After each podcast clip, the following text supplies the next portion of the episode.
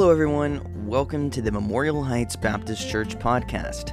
Here you'll find archived all of our previous messages, dating back to late 2020.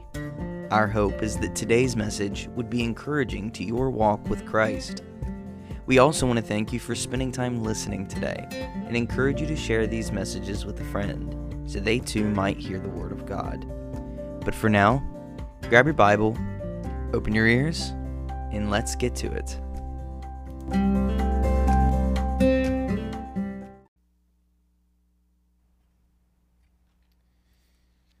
It's been a few weeks, but turn with me back to the book of Daniel, chapter 10. Daniel, chapter 10. Tonight we peek behind the veil. Tonight we take a glimpse through the looking glass, down the rabbit hole, as God, for a brief moment, peels back the curtain and lets us see into the spiritual realm. Now, I know I've always been fascinated with what's behind the curtain, with what's behind the scenes. And as I went out into the workplace and I actually started to go into the back rooms of the places where I used to shop, and because I now work there. And as I had the opportunity in high school to be in a play and obviously be backstage and see behind the props, I realized that most of the time, behind the curtain is not all that impressive. It's not nearly as majestic as our imagination might want us to believe. I mean, that's the whole idea of a prop. I remember going to I think it was MGM Studios Park, and they were showing some movie sets. This was way back in the day. And you see these sets, but then when you get up close to them, you see just how fake they really look. They look impressive on the screen. They look impressive from a distance, but when you get up close, when you really see behind the curtain, it's not all that impressive. However, tonight, we're going to get some glimpses, and we're going to continue as we go through the next last few chapters of this book. We're going to see some amazing things behind the scenes. We're going to see some amazing things behind the curtain as God pulls things back for us. Now, it's been a few weeks again, so let me just take just a second to catch us up to speed. Daniel chapter 7 through chapter 9 record three progressive prophetic visions that were given to Daniel in the latter years of his life. Daniel has been serving the Lord for many years, and he has been faithful to the Lord through many circumstances. But here now, towards the end, Daniel's always been a prophet, but God is now giving him not the interpretation of other people's dreams or of King Nebuchadnezzar's dreams, but he's giving him these powerful visions of what is to come in the future. And these visions give us even more so than Daniel, because we have much more prophecy than Daniel had. Daniel had a lot of prophecy. The Old Testament, for the most part, had already been revealed. There were some prophets who would come after Daniel, but for the most part, much of the Old Covenant had already been revealed or was in the process of being revealed through Daniel, through Ezekiel, Nehemiah, and Ezra are coming along now, and yet, we have so much more. We have the prophecies given to us by Jesus himself.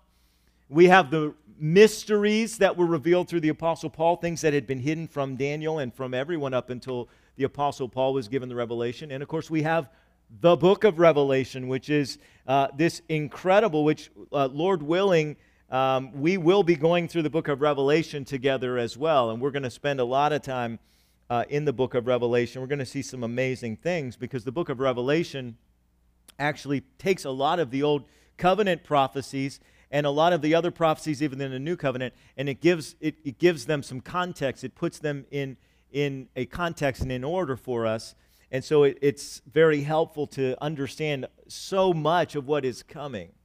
Nevertheless, Daniel was revealed a lot, specifically about the nation of Israel. Yet, despite all of the revelations that he had been given in chapter 7, 8, and 9, and when we looked at chapter 9, there's just some amazing, amazing details. I mean, we were given the prophecy of the exact day that Messiah would ride into Jerusalem and present himself to be king. And we were told that he would be cut off, not for himself, but that he would be victorious in the end. Even through death, he would be victorious, and he would end the reign of the coming Antichrist.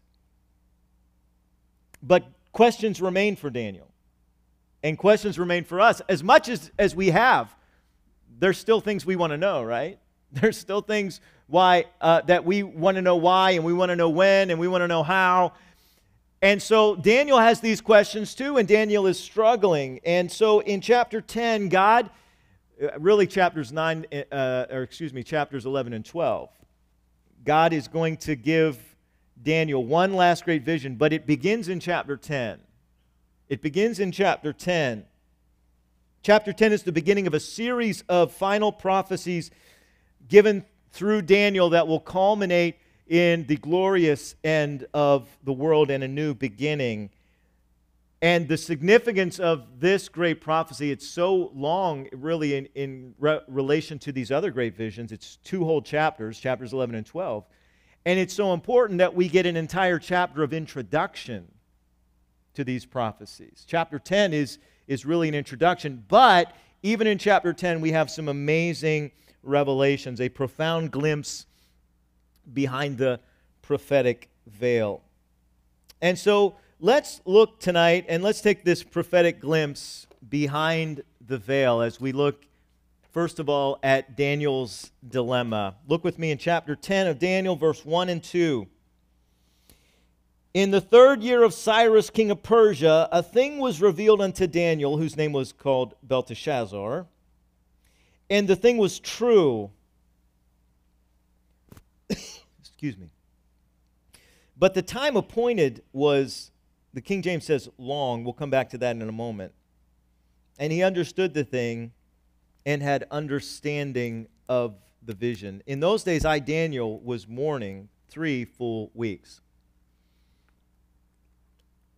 Now, why was Daniel mourning 3 full weeks? Well, the hint is in verse 1. And it's Daniel's dilemma. There is a significance to the timing of this particular vision. It came to Daniel in the third year of King Cyrus's reign. Now, you say, well, what does that mean? What's the significance of that? Well, remember in chapter 9, Daniel is revealed from Gabriel. Gabriel, the angel, is sent to Daniel, and he's told that there's going to be a decree for the children of Israel to rebuild the temple. And the decree... the first decree for the people to have permission to go back and permission to begin the rebuilding happened in the first year of Cyrus's reign. That means that we're now 2 years after the Israelites have been told, hey, you can go back to Jerusalem. You can rebuild the temple. And it's been 2 years, and the temple has not been rebuilt. And only 50,000 people have gone back to Jerusalem. The rest have thought, I'm pretty comfortable in Babylon. I'm not ready to go back. And we're not going to take the time tonight to read the books of Ezra and Nehemiah. I would encourage you to read the books of Ezra and Nehemiah, as I would encourage you to read all of Scripture. But if you really want a lot of the context, the first few chapters of Nehemiah give it to you, and Ezra goes into even more detail.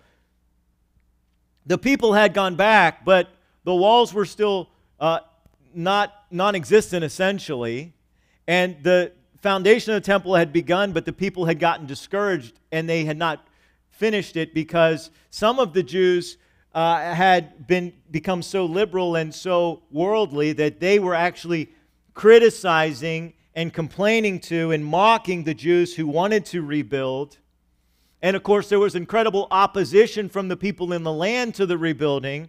And so the work wasn't getting done. They were being lazy. They were being discouraged. And what happens throughout Israel's history, they continue to fall back into sin.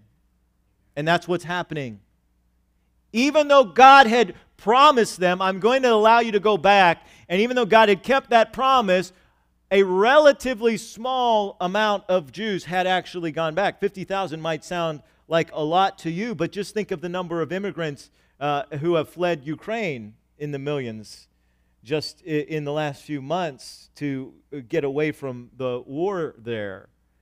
And so 50,000, when you talk about an entire people group, an entire nation, is not really that many.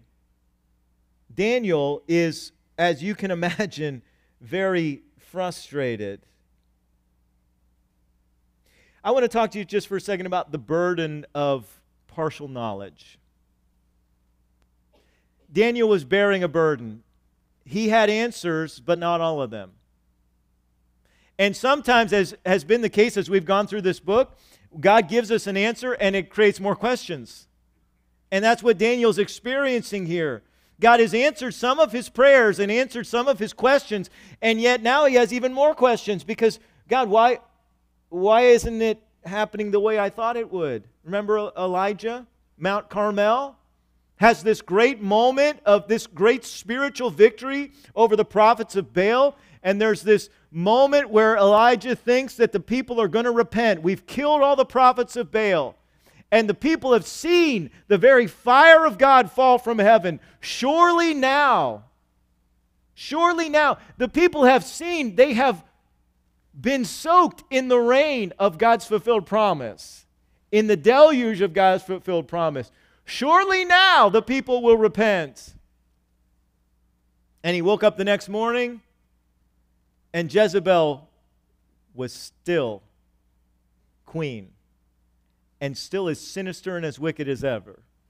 And she puts out a hit on his life. And it wasn't so much that Elijah was afraid of her or afraid of death, because we find out that he's actually praying for death. It's that he was disappointed. He was frustrated. It's that God didn't move the way that he thought God was going to move. And the people didn't repent the way he thought they were going to repent. And he thought, what am I doing this for? It's the burden of partial knowledge. Now, we don't know why Daniel was not sent back to Jerusalem. Maybe it was his age. He's in his 80s at this point. Maybe it was his position. Maybe it was that God said, Daniel, you still got work to do here, which is, we would assume that's why God didn't send him back, because God is obviously not done with him yet. But Daniel apparently doesn't know why he's not sent back. Daniel's heart is apparently wanting to go back home, and God hasn't sent him back to the people. Can you imagine the prophet Daniel, who has heard from God directly, who has had all of these angelic encounters, and God has given him these incredible visions, and the people are finally allowed to go back to his home where he was taken when he was just a teenager, and he wants to go back, and God's not letting him go back. And he's looking at the sin there, and Daniel's probably thinking, if I could get back there and preach to these people, if I could get back there and work at it. God, that wasn't God's place for him. And he's mourning. And he has questions. And his questions seem to outnumber his answers, so he is in mourning. But here's the hope. Daniel is going to get some answers. Now, we get to chapter 12. Not all of his questions get answered, but enough of them get answered. And you have some questions tonight. God doesn't ever promise to answer all your questions, but God will begin to answer some of your questions if you are patient and if you respond the way that Daniel responded. I want you to look at this word again that's in the King James, the word long. The time appointed was long. Some translations talk about conflict, and certainly the word, when it's translated as long, it doesn't just mean a passage of time. The Hebrew word carries with it the idea of a heavy or a great period of time. He's talking about the burden that he experienced. He's talking about the inner conflict, the inner turmoil that he was going through until God answered his questions. Adrian Rogers said, God's delays are not God's denials. God's delays are not God's denials. Sometimes we have to wait. Got our son a book that we read to him a few, and he likes the book. It's called Waiting is Not Easy. Waiting is Not Easy. It's an elephant and a pig. Gerald the elephant and a little piggy. I don't know if some of you have read those books. That's the first one I've read. Hopefully the others are okay to read. Waiting is not easy. And Daniel's experienced that. You've experienced it too. And so Daniel's dilemma turns to number two, Daniel's mourning. Look again, verse 2. In those days I, Daniel, was mourning 3 full weeks. I ate no pleasant bread. Neither came flesh nor wine in my mouth. Neither did I anoint myself at all till 3 whole weeks were fulfilled. And in the 24th day of the 1st month, as I was by the side of the great river, which is Hidekel, then I lifted up mine eyes. And we'll stop there for a second. The length of the mourning was 3 full weeks. Daniel had decided, he had set aside some time, and he said, I'm going to fast and pray. Now, he doesn't mention prayer in these verses, but the angel that's going to show up is going to say, God has heard you, and God has heard your request, and I'm sent to give you the answer. So we know he was praying. So we know what he was doing while he was mourning, while he was fasting. Now, this is a particular type of fast. Sometimes this is called the Daniel fast. And this is a fast not from all food, but from pleasant food. You guys know what pleasant food is, right? That's the stuff that has the calories. That's the stuff that tastes good. That's the stuff that we're not supposed to eat too much of. Well, he had set aside for 3 weeks no pleasant food. I'm going to be living on basically bread and water, probably matzah bread and water. Matzah is the unleavened bread that the Jews use during Passover season. Now again, the timing here is significant, and we as Gentiles often don't see these things clearly, but that's why we have commentaries and study Bibles to help us see some things that as Gentiles we wouldn't see otherwise. Daniel tells us in what month his fast ended, and it was in the 1st month. And Nehemiah chapter 2 tells us that during Nehemiah's day, the Jews changed the name of their 1st month to Nisan. This is the 1st month of Nisan. Now, why is that significant? Because this is the month of Passover. This is the month of the Feast of Unleavened Bread. And this is, Passover just ended, actually. The Jewish observance of Passover just ended. So Daniel apparently has participated in Passover and participated in the Feast of Unleavened Bread, and he said, you know what? For 3 weeks, God, I've got this unleavened bread. I'm just going to eat this unleavened bread. I'm just going to be meditating on Passover, and I'm going to be bringing my questions to you about why Israel isn't repenting and why I'm still here when my heart is in Jerusalem. And for 3 weeks, he mourned before the Lord after apparently observing the Passover and the Feast of Unleavened Bread. Now, the outlet for his mourning was not just mourning. The outlet for his mourning was fasting. And he not only ate no pleasant food, but he did not anoint himself. The Jewish practice of anointing, Proverbs 27, verse 9, Amos 6, 6, these were expressions of joy. When a Jewish person was joyful, maybe some of you, when you're going out on a date with your spouse, you put on some cologne, you try to freshen yourself up because you want to smell good for your wife. And Daniel said, for 3 weeks, I'm not going to do anything that makes me look or smell like I'm joyful. I'm going to be mourning. I'm going to commit to taking my grief and my questions to God in prayer. Again, we know he's praying. Verse 12 tells us that he was praying. Verse 12 says, the angel says, fear not, Daniel, for from the first day that thou didst set thine heart to understand and to chasten thyself before God, thy words were heard, and I am come for thy words. Daniel said, for 3 weeks, I'm going to pray to God, I'm going to take my questions to God, and I'm going to repent of any sin in my life. If there's something in my life that God needs to deal with, as I've got my questions about Israel, and I got my questions about God's leading and God's will for my life, I'm going to be spending those questions, not just angry at God, but repenting to God.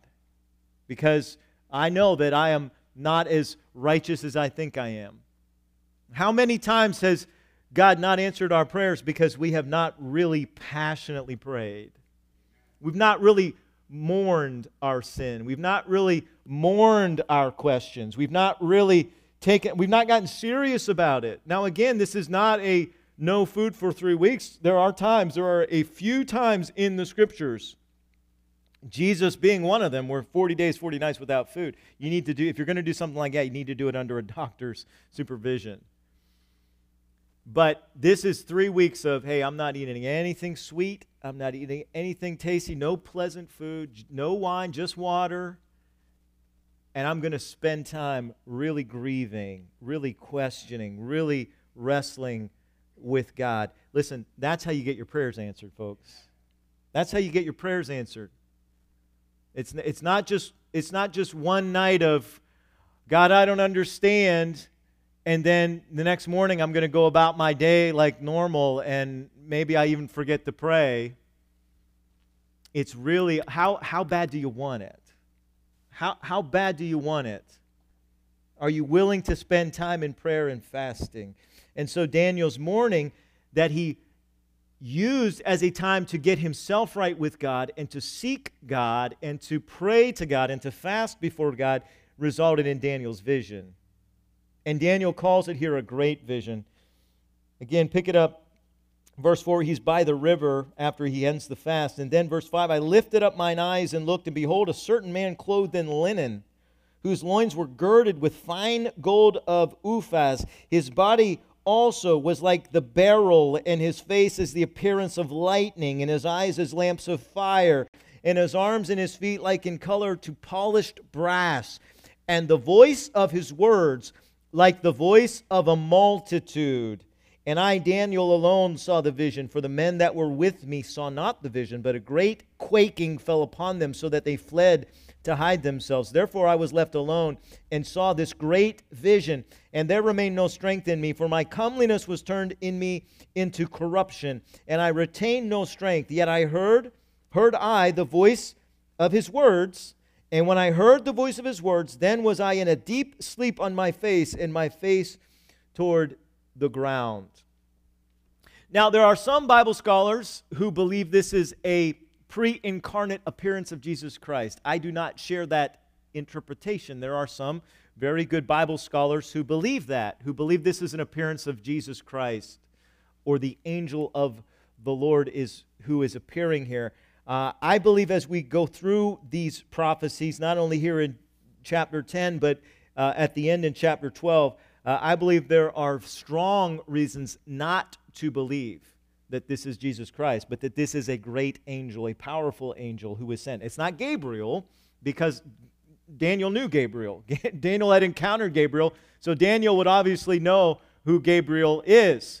He had encountered Gabriel before, but this is a great angel. Now, you say, well, why do people think it's Jesus? Well, one reason is because of the appearance. It sounds very similar to the appearance of Jesus Christ in the book of Revelation. Also, the impact of the visitation on those around. It's very similar to what happened to the Apostle Paul on the road to Damascus when Jesus appeared to Paul, and only Paul could see Jesus. Of course, Paul was blinded by seeing Jesus temporarily. Something like scales came over his eyes, and he had to spend 3 days in prayer and fasting, 3 days, by the way, before he became a real follower of Jesus Christ.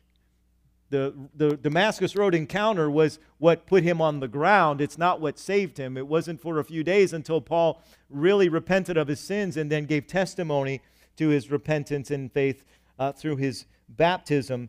But that's another story for another time.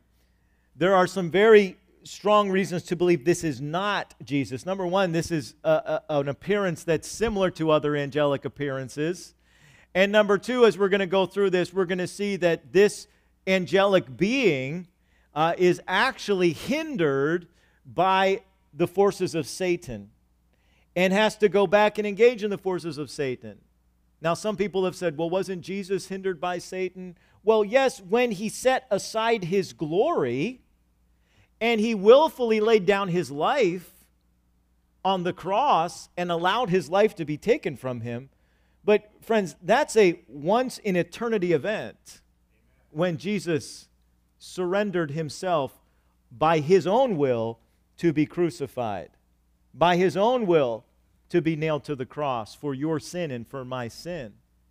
And he rose victoriously from the grave 3 days later, which is why we can be forgiven of our sins when we call upon him and repent, and why we can receive eternal life by his grace, not our works, received only through faith, because of what Jesus did on the cross. So comparing the first advent of Messiah to what happens to this angelic being in the book of Daniel, I think is way, way off. I do not believe for a moment this is Jesus Christ. And there's some other reasons, by the way, that some other things that we see in this text that would indicate that this is not Jesus Christ. But I would agree with those scholars who say this is a great angel, a great angelic being, someone of great angelic power. And this vision causes these people to flee. They don't see the angel. They hear something, but they don't understand the words of the angel. But Daniel sees and hears, and what's his reaction? He's knocked into a trance, essentially, face down on the ground, and his strength completely drains from him in the presence of this powerful angelic being. Again, just as by way of a teaser, at some point we're gonna do, Lord willing, at some point we'll do a study on angels and demons. Isn't it interesting, though, that this being is actually clothed, not just in the appearance of clothes, but he's actually wearing clothes. He's actually wearing linen. He's actually girded with gold. Just very interesting. I think many of the ideas we have about angelic beings are based more on Hollywood than the Holy Word, based more on really Catholic teachings than scriptural teachings. And so this glorious angelic being in the appearance of a man in some degree, it's interesting. Hebrews says that some of us have entertained angels unaware. Maybe not some of us, maybe some of us. I've talked to some Christians who believe they've had some encounters with an angelic being, my mother being one of them. Someone who did not appear to be an angel, but then all of a sudden vanished, just gone. Not something that human beings generally can get away with, unless you're David Copperfield. And I have some questions about where David Copperfield gets his power too. Again, another sermon for another time. But let's look at Daniel's answer. Let's look at Daniel's answer here in verses 10 through 14. This is what he's been praying for. This is what he's been grieving for. This is what he's been fasting for. Verse 10, "And behold, a hand touched me, which set me upon my knees, and upon the palms of my hands." So now he goes from being face down, and now he has just enough strength to get on all fours, basically. He's on his knees, and he doesn't have enough strength to stand up in the presence of this angelic being. But he is getting strength. And he, this being, says unto him, "O Daniel, a man greatly beloved, understand the words that I speak unto thee, and stand upright.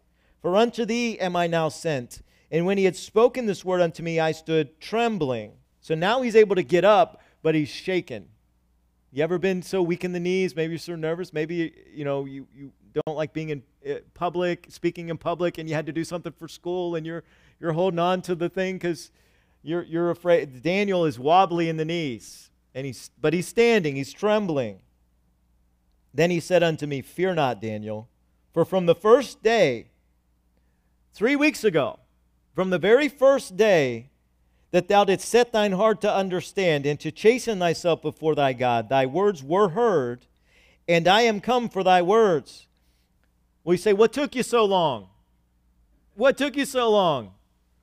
Was there an accident? Did you have to get rerouted? I had to get rerouted. Chuck called me on before we were leaving the house, and he said, "Hey, there's an accident. You have to go through Pinto to get to church tonight." Was the angel delayed by some kind of road construction, some kind of accident? No, that's not what's going on here. It's not a traffic jam. Verse 13, "The prince of the kingdom of Persia withstood me 21 days. But lo, Michael, one of the chief princes," not the only, but one of the chief princes, "came to help me, and I remained there with the kings of Persia. Now I am come to make thee understand what shall befall thy people in the latter days, for yet the vision is for many days. Now, this is, first of all, a call to strength, a call to courage, and a call to understanding.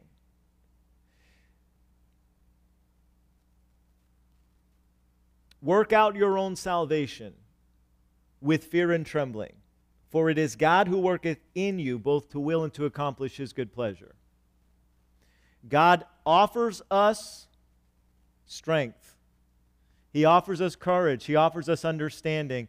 It's our responsibility to take hold of what he has offered us. His divine power hath given unto us all things pertaining unto life and godliness through our knowledge of him who hath called us by his own glory and goodness.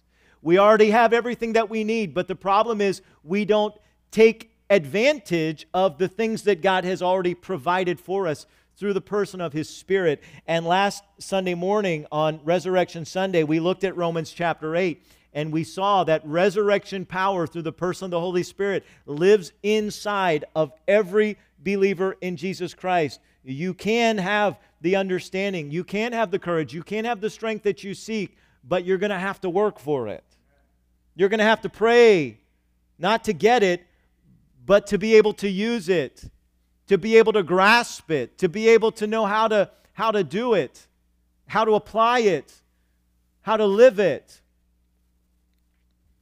The angel touched Daniel. Listen, you don't need an angel to touch you. You have the Holy Spirit inside of you. You have the touch of the Holy Spirit inside of you. If any man lacks wisdom, let him ask of God. But don't ask and then doubt, which implies that we're not going to always get the answer like that. Daniel didn't get it like that. He had to wait 3 weeks. Some of you have been waiting 3 years. Some of you have been waiting 30 years. Keep praying. Keep wrestling. Keep seeking. Keep believing. Keep praying. Keep praying. Keep praying. Now, what happens when Daniel obeys and he receives that strength and he grasps hold of that courage and he applies himself to understanding? By the way, remember, verse 1 says, he understood the thing. He said, I got it. I eventually did get it. He got there. But he had to do some work to get there. Well, here's the secret that was revealed that to us and to Daniel. Why some of our prayers aren't answered as quickly as we think God should answer them. You say, well, can't God just speak a word? Yes. Can't God just command it? Yes. But that's not how He chooses to exercise His sovereignty most of the time. Most of the time. This answer had been delayed by there's a war going on, folks. There's a war going on today. This war did not end thousands of years ago. There's a war going on in the heavenly realms. There's a war going on in the spirit realm between the forces of Satan and the angels of God. And God has sovereignly chosen to allow it to go on. God has sovereignly chosen to create free moral agents, both in the heavenly realm, the angels, and both here on the earthly realm, in human beings made in the image of God. We are free moral agents. We have the ability to choose. We have the ability to sin. We have the ability to hurt one another. And God has sovereignly chosen and decided that a world of free moral agents who for a while, for a time, can sin against one another and hurt one another is worth what will come of that. And that is the death of His Son to pay for sin, the resurrection of His Son to secure forgiveness of sin and secure eternal life and secure by His Spirit the sanctification of those who place their faith in Him, so that one day He has an entire family of created beings who serve Him by choice, who are sinless by choice because they have been redeemed and because they have been adopted and because they have been empowered, and because when we see Him, we will be like Him because we will see Him as He is. And John says, First John 3:3, everyone who has that hope purifieth himself today, just as he is pure. That is a purifying truth. It's why we start to live for the Lord now, even though we sin and even though we fail and even though we struggle, that we are committed to growing closer and closer to him, because we have the hope that we will be sinless someday, just as he is sinless. Not because of our efforts, but because of the finished work of Jesus Christ on the cross, because of the empty tomb, because of the Holy Spirit, the seal of the Father, until the day of redemption, when we get our sinless, eternal, resurrected bodies. But this messenger has been withstood by the prince of the kingdom of Persia. The prince of the kingdom of Persia, and by the way, there's kings involved here too, the kings of Persia. Now, he's not just talking about a human prince, obviously. He's not talking about human kings. Human kings do not have the power to withhold and restrain the angels of God. Have you read your Old Testament? Do you see what the angels have the power to do? 2 Kings chapter 6, one of my favorite Old Testament stories about the prophet Elijah, who's in this city and he's being hunted by the king of Syria, and the army is sent and they surround the city, and Elijah's servant, the servant of God, is going, how are we getting out of this one? Elisha said, what are you worried about? The army that's sent to protect us is a lot more in number and a lot greater in power than the army sent against us. And the servant said, I don't see this army you're talking about. And Elisha said, open his eyes that he might see. And God opened his eyes, and all of a sudden he saw this angelic army that was there all along, that he didn't see, he didn't feel, he didn't know was there. He's a believer in God. He doesn't know they're there. But there's this angelic army, and the angels strike the army of the Syrians temporarily blind. Temporarily blind, and then Elisha leads them to another city. It's a kind of it's an amazing story. It's a humorous story as well. We don't see the battle, but it wages. Paul says, we wrestle not against flesh and blood, Ephesians 6:12, but against principalities and powers, the rulers of the darkness of this world, spiritual wickedness in high places. We wrestle against demonic entities, spiritual forces. We do, whether we want to believe it or not. There is a war being waged. And these principalities speak of the fall, particularly of the fallen angels, and these particular princes or principalities, by the way, we know that because Satan is called the prince of the power of the air, Ephesians 2:2. He is the archon, is the Greek word. He is the archon of the power of the air, a fallen angel who oversees the demonic forces, these fallen angels. And some fallen angels have authority over, are assigned to the kingdoms of this world. Luke chapter 4, the temptation of Jesus. Satan says, Jesus, here we are on this high mountain. I'm going to show you by my power, my angelic power, all of the kingdoms of the world, and I'll give them to you because they've been given to me. I get to give them to whoever I want. I'm going to give them to you if you bow down to me. And Jesus did not say, well, you don't have that power. Jesus didn't say, that's not true. Jesus said, no deal. Jesus said, no, I'm not bowing to you. We don't bow to anyone but the true God. We don't worship anyone but the true God. I'm not bowing to you. So there's this battle that's going on in the heavenly realms. For 3 weeks, this angel who has been sent to answer Daniel's prayer, but he can't get there because he's involved in a battle and in a struggle. And then Daniel keeps praying, and Daniel keeps praying, and the battle continues to wage. That's why you got to keep praying, guys. You don't know what's going on in the spiritual realm. You don't know what's going on behind the veil, behind the curtain. But it's way more amazing than what we see on this side of the curtain. It's way more amazing. And so then God says, well, you know what? This message is so important. Michael, you're one of the most powerful angels. Go down there and you take over. You take the fight up for a while. Free him up so that he can have some time to deliver his message, and then he'll come back and he'll continue the fight, and then you come back and do what else I've called you to do, whatever that may be. But Michael is the archangel that has been given charge over the nation of Israel. And he's a faithful angel, even though it's an unfaithful people. Michael is a faithful angel. And so Michael is able to turn the tide. But the angel here says in verse 20, he says, "Knowest thou wherefore I come unto thee? And now I will return to fight with the prince of Persia. And when I am gone forth, lo, the prince of Greece shall come." You see, they've gotten this net. We don't know how angels communicate in the spiritual realm. They're not omnipresent like Jesus. They're not omniscient like Jesus. But they are powerful beings, and they're able to communicate. And somehow through their communication, the angel is told, "Hey, you need to get back in time because the prince of Greece is coming to tag up with the prince of Persia." By the way, the Persia is the empire in control of the world right now, in control of the Jews, the Jewish world. Persia is the empire in control of the Jewish world. What empire is going to replace them? The empire of Greece.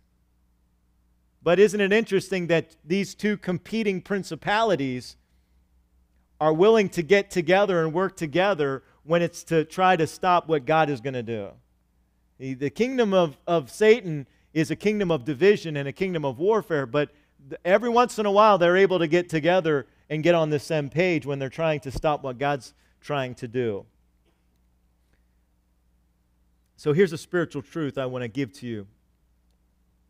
We've already touched on it, but let me highlight it again for you. God is our all-powerful sovereign creator, but as our all-powerful sovereign creator, He has sovereignly chosen to create free moral agents.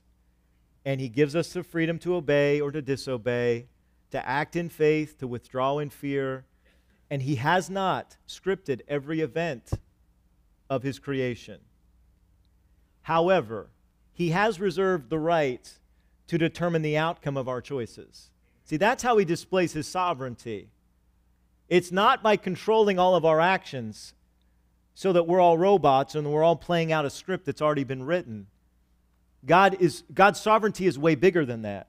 God's sovereignty is way greater than that. God is so sovereign, He can give us free moral agency, and He can allow us to make choices, and He can allow us to sin, but He can still win.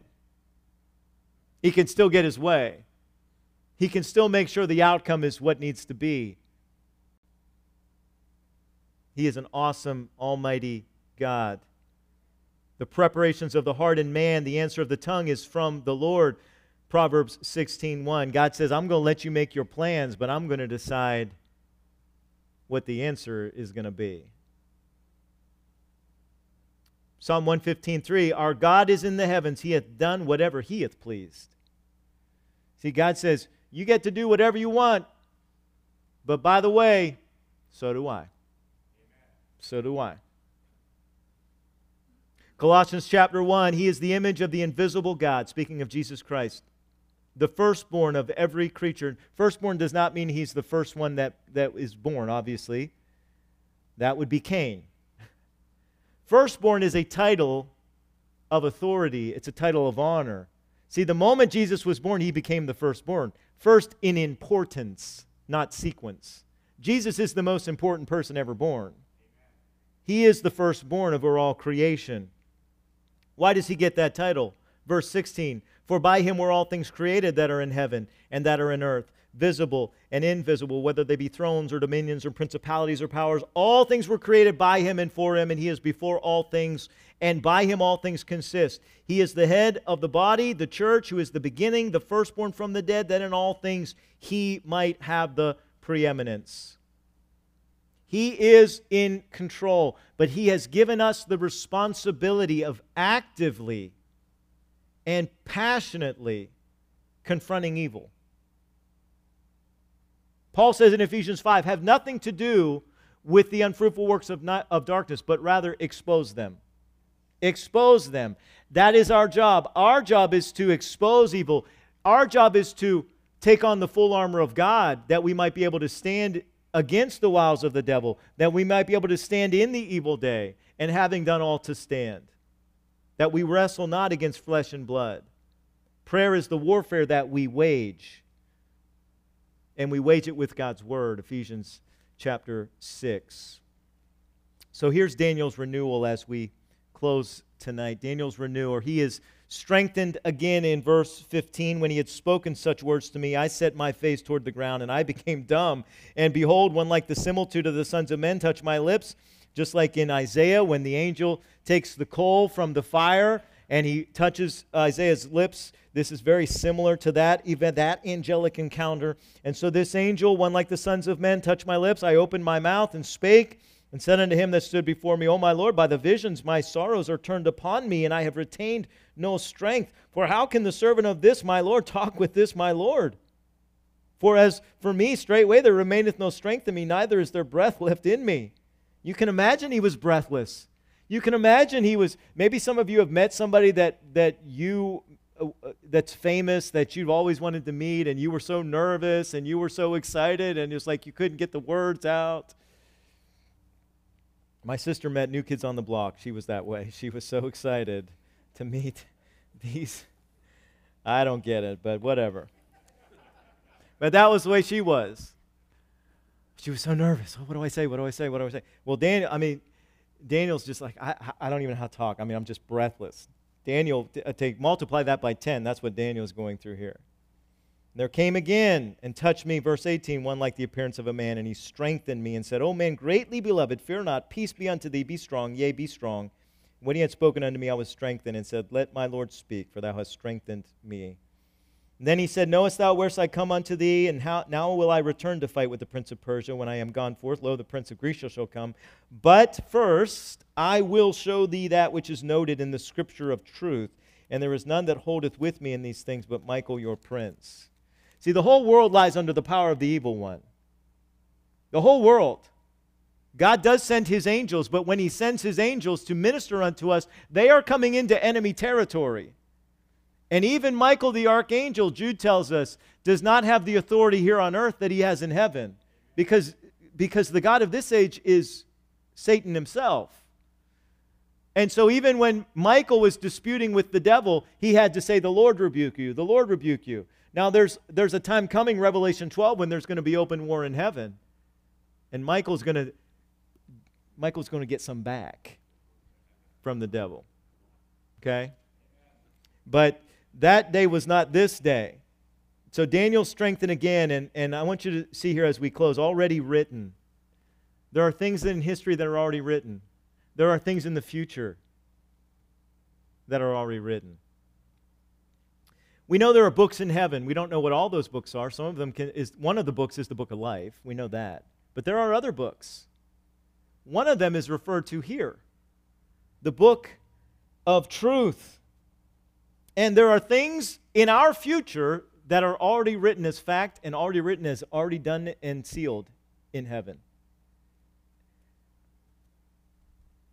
And the angel says, I'm going to give you a look into the book. I'm going to give you a look into the book that's in heaven. And guess what? He wrote those things down. And we get to look in that book too now. Daniel chapter 11 and in 12. That's what we're going to do in the weeks ahead. So I leave you with this. Isaiah 46:9. Remember the former things of old, for I am God and there is none else. I am God and there is none like me, declaring the end from the beginning. I already know how it's going to end, God says. I've already decided that. I'm going to give you some leeway in how we get there. I'm going to give you some role and some play in how we get there, but I've already decided how it ends. I've already declared the end from the beginning and from ancient times the things that are not yet done, saying, My counsel shall stand, and I will do all my pleasure, calling a ravenous bird from the east, the man that executeth my counsel from a far country, yea, I have spoken it. I will also bring it to pass. I have purposed it. I will also do it. That's the God we serve. So let's serve. That's the God we pray to. So let's pray. Father, we thank you that you are the all-powerful God, all-knowing, omnipresent God. Father, you have already declared the end from the beginning. But God, we have a role to play. You've given us responsibilities.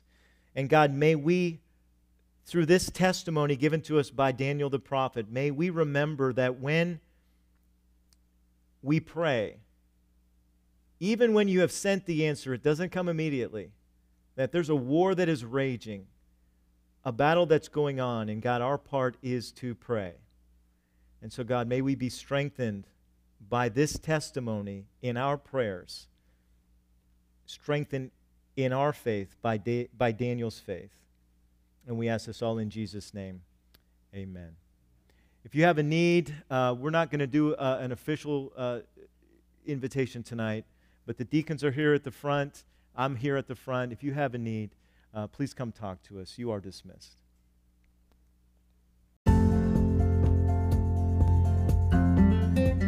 That's all for today. I hope this has made a positive impact in your relationship with Jesus. If you've never accepted Christ as your Savior and you'd like to know how, give one of our pastors a call at 301-724-5876. We would love nothing more than to share the good news with you. If you've never joined us in person, we have services multiple times throughout the week that we would love to see you at. They are Sunday morning Bible study at 9:15 a.m., Sunday morning service at 10:30 a.m., Sunday evening service at 6:30 p.m., and Wednesdays at 6:30 p.m. We also have opportunities for our students to gather. The youth group for grades 6 through 12 meets at 6:00 p.m. on Sundays, and our WANA program for 6th grade and under meets at 6:15 p.m. on Wednesdays. Again, we thank you for joining us today, and we hope to see you soon. But until next time, stay faithful.